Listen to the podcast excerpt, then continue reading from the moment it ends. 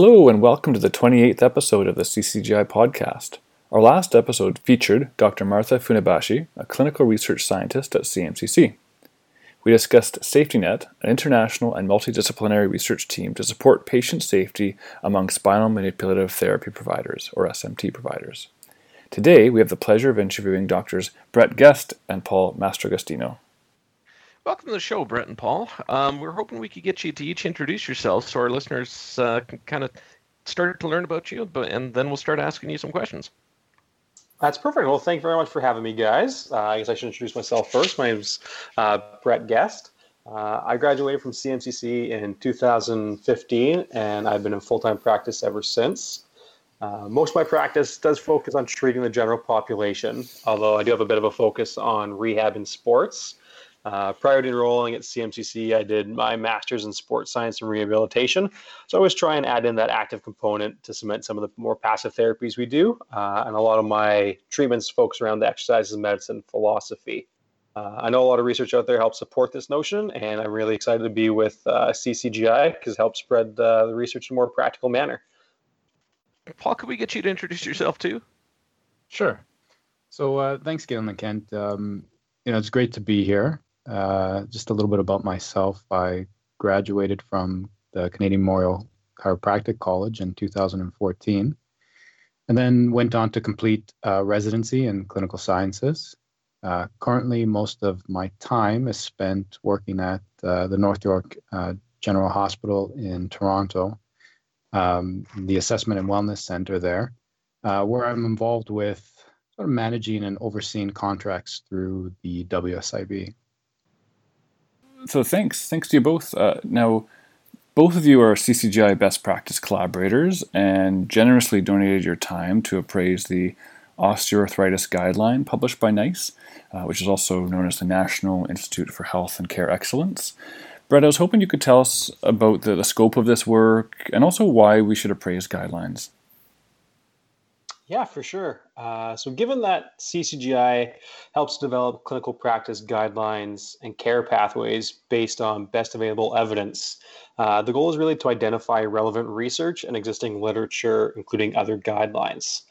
This guideline was originally published by NICE. Um, for those that don't know, which was me as well before this work, uh, NICE is a UK health authority that helps provide evidence based guidelines uh, to help reduce the variability and improve the quality of treatments and care. Uh, this guidance is designed to improve health and social care in the UK. Uh, so, a big thing for us is there's really no need to duplicate this work that's already been done since it was accomplished by NICE. Uh, and it's so effective to review their guideline, see if it's relevant to chiropractors in Canada and other manual therapists that may be following the clinical practice guidelines issued by CCGI. That's great. And uh, and Paul, uh, I was hoping you could tell us a bit more about how you both appraised the guideline and what your process was, so that our listeners can understand what went into that. Yeah, sure, no problem. Uh, you know, first off, I just have to say that uh, the process was actually relatively uh, pain-free for a few reasons. One, uh, you know, we had such a great team working with Brett, and also, you know, the very intelligent people at CMCC Dr. Jessica Wong and Hainan Yu helped us out as well. and uh, two, uh, you know, this was a very comprehensive and well done guideline initiative um, that was completed by NICE. And it became pretty uh, apparent to us as we were going through it. Um, you know, the team was very uh, detailed in their process, which made our lives uh, much easier when appraising the quality of the work.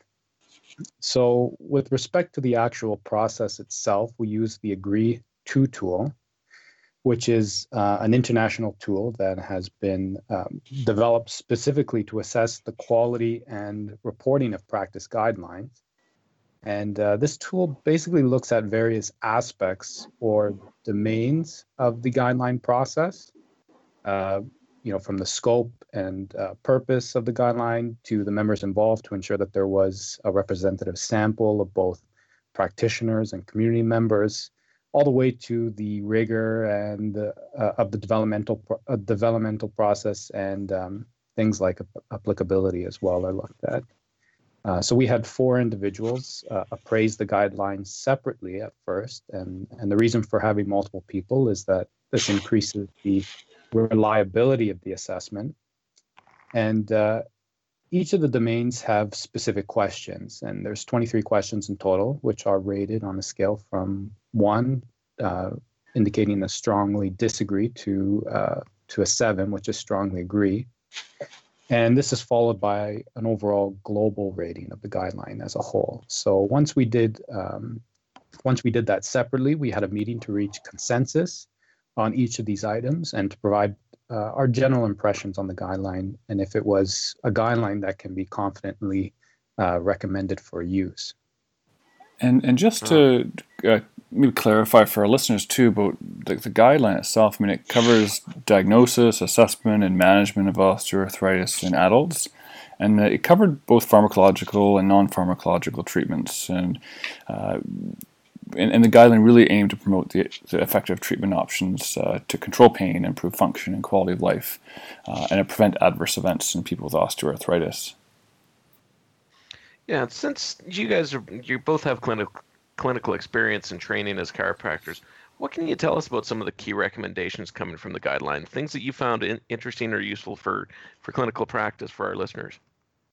Sure. Uh, so, I mean, I think uh, from the start, as Galen mentioned, this is a pretty comprehensive guideline covering some diagnostic criteria, management from pharmacotherapy to manual therapies. Uh, and I think a big thing that I got out of this was both the refresher on some diagnostic criteria, but more or less the focus on education and self management. What treatment is available, the ability to use different modalities that are commonly used amongst chiropractors, including manipulation, ice, heat, and TENS, but the focus on using those as an adjunctive treatment to exercise. Uh, that was one of the big things that I got out of it.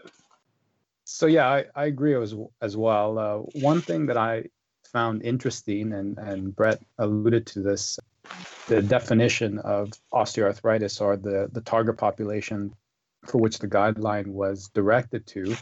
Uh, you know, generally when we think of osteoarthritis, we think of this as being solely uh, structural finding on diagnostic imaging.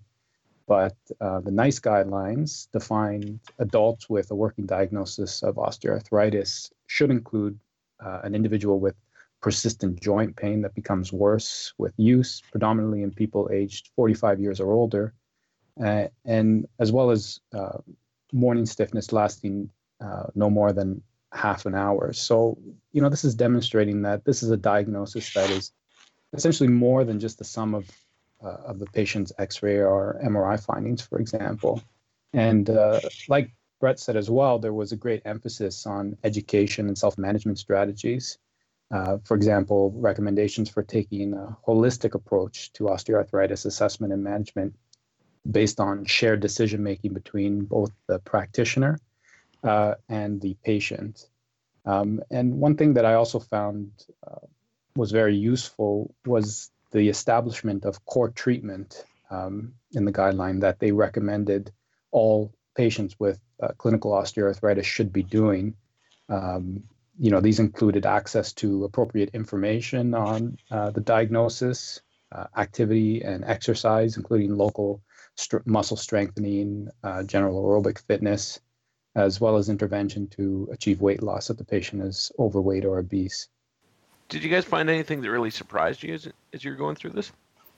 So one of the things that uh, that we came across was the the recommendation uh, for manipulation and stretching um, being used as an adjunct to these core treatments um, that had been established, uh, particularly for osteoarthritis of the hip.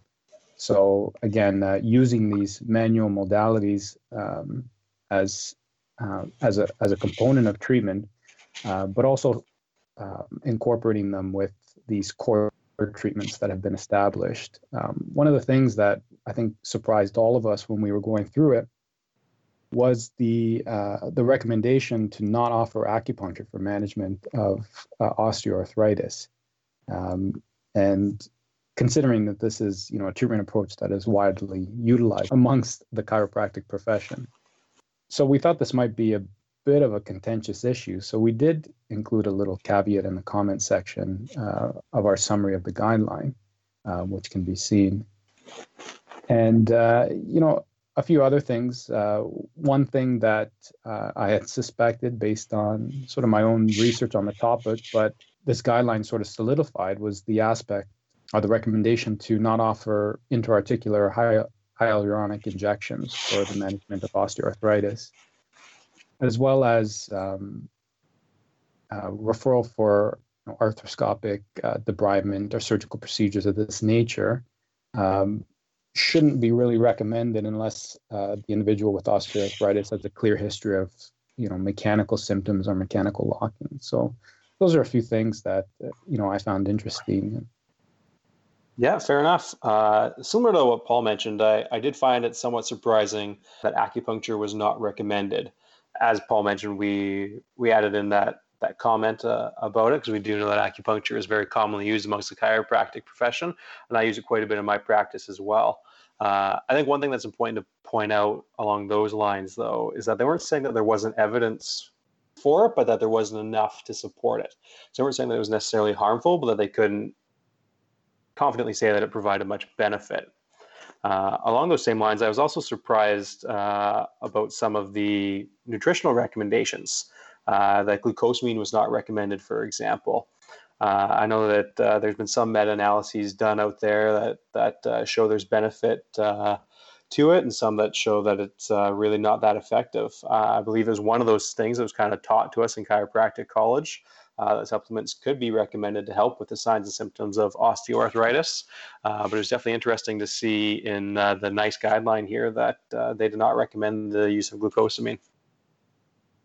Yeah, that was one thing I, I had noticed in there as well. And I, you know, whether or not a lot of chiropractors are recommending glucosamine and chondroitin was, is one thing, but certainly a lot of our patients take it. Uh, so that you know that certainly opens up a conversation for you know on the education front, doesn't it? Oh, 100%. And I mean, they really focused on, uh, as Paul mentioned a couple of times already, on the education self management. So I think the, you know, some of these things that they recommended are outside our scope of practice as, as chiropractors. Uh, I think it's important to be able to steer patients towards this type of guideline because uh, NICE puts out things directed at patients so that they can be educated about their their conditions. Yeah, no, I was uh, I was just going to add that um, you know another thing to keep in mind with this guideline uh, is that this was published in 2014, and the search was up until May 2013, if I'm not mistaken. So you know it's it's you know, I think in need of an update, which NICE has indicated would be part of their process, but I, I don't believe uh, provided specific dates.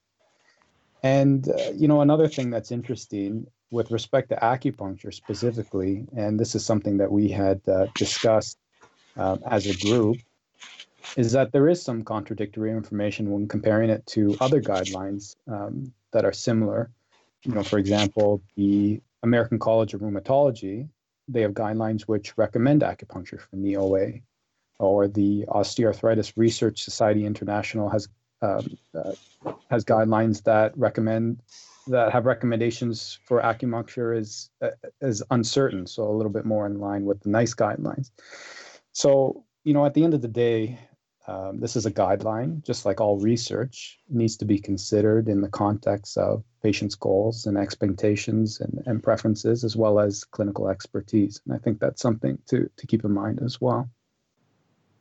No, you, both also mentioned how it was interesting that the um, the recommendations had core treatments and then talked about adjunctive treatments.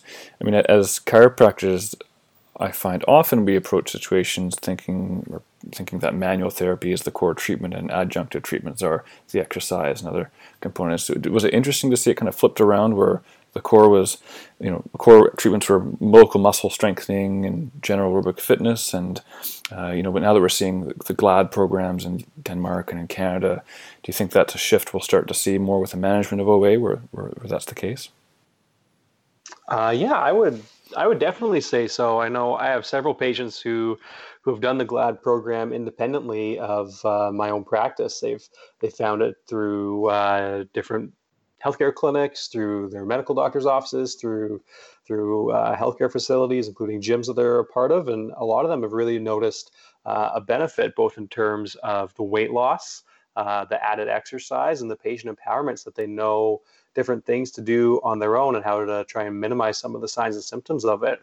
As I mentioned at the start, uh, I really try and focus on that active component in my practice. So it's definitely a nice thing for me to see that guidelines such as this, such as the NICE guideline, are really trying to push towards that as being our frontline measure that can be offered. Because I think as chiropractors, with our our extensive musculoskeletal training, we can really offer a lot of that stuff. We just tend for whatever reason to go to more, more of the hands-on but i really think that we have it within our, our scope of practice within our wheelhouse to, to really work with people on the exercise front.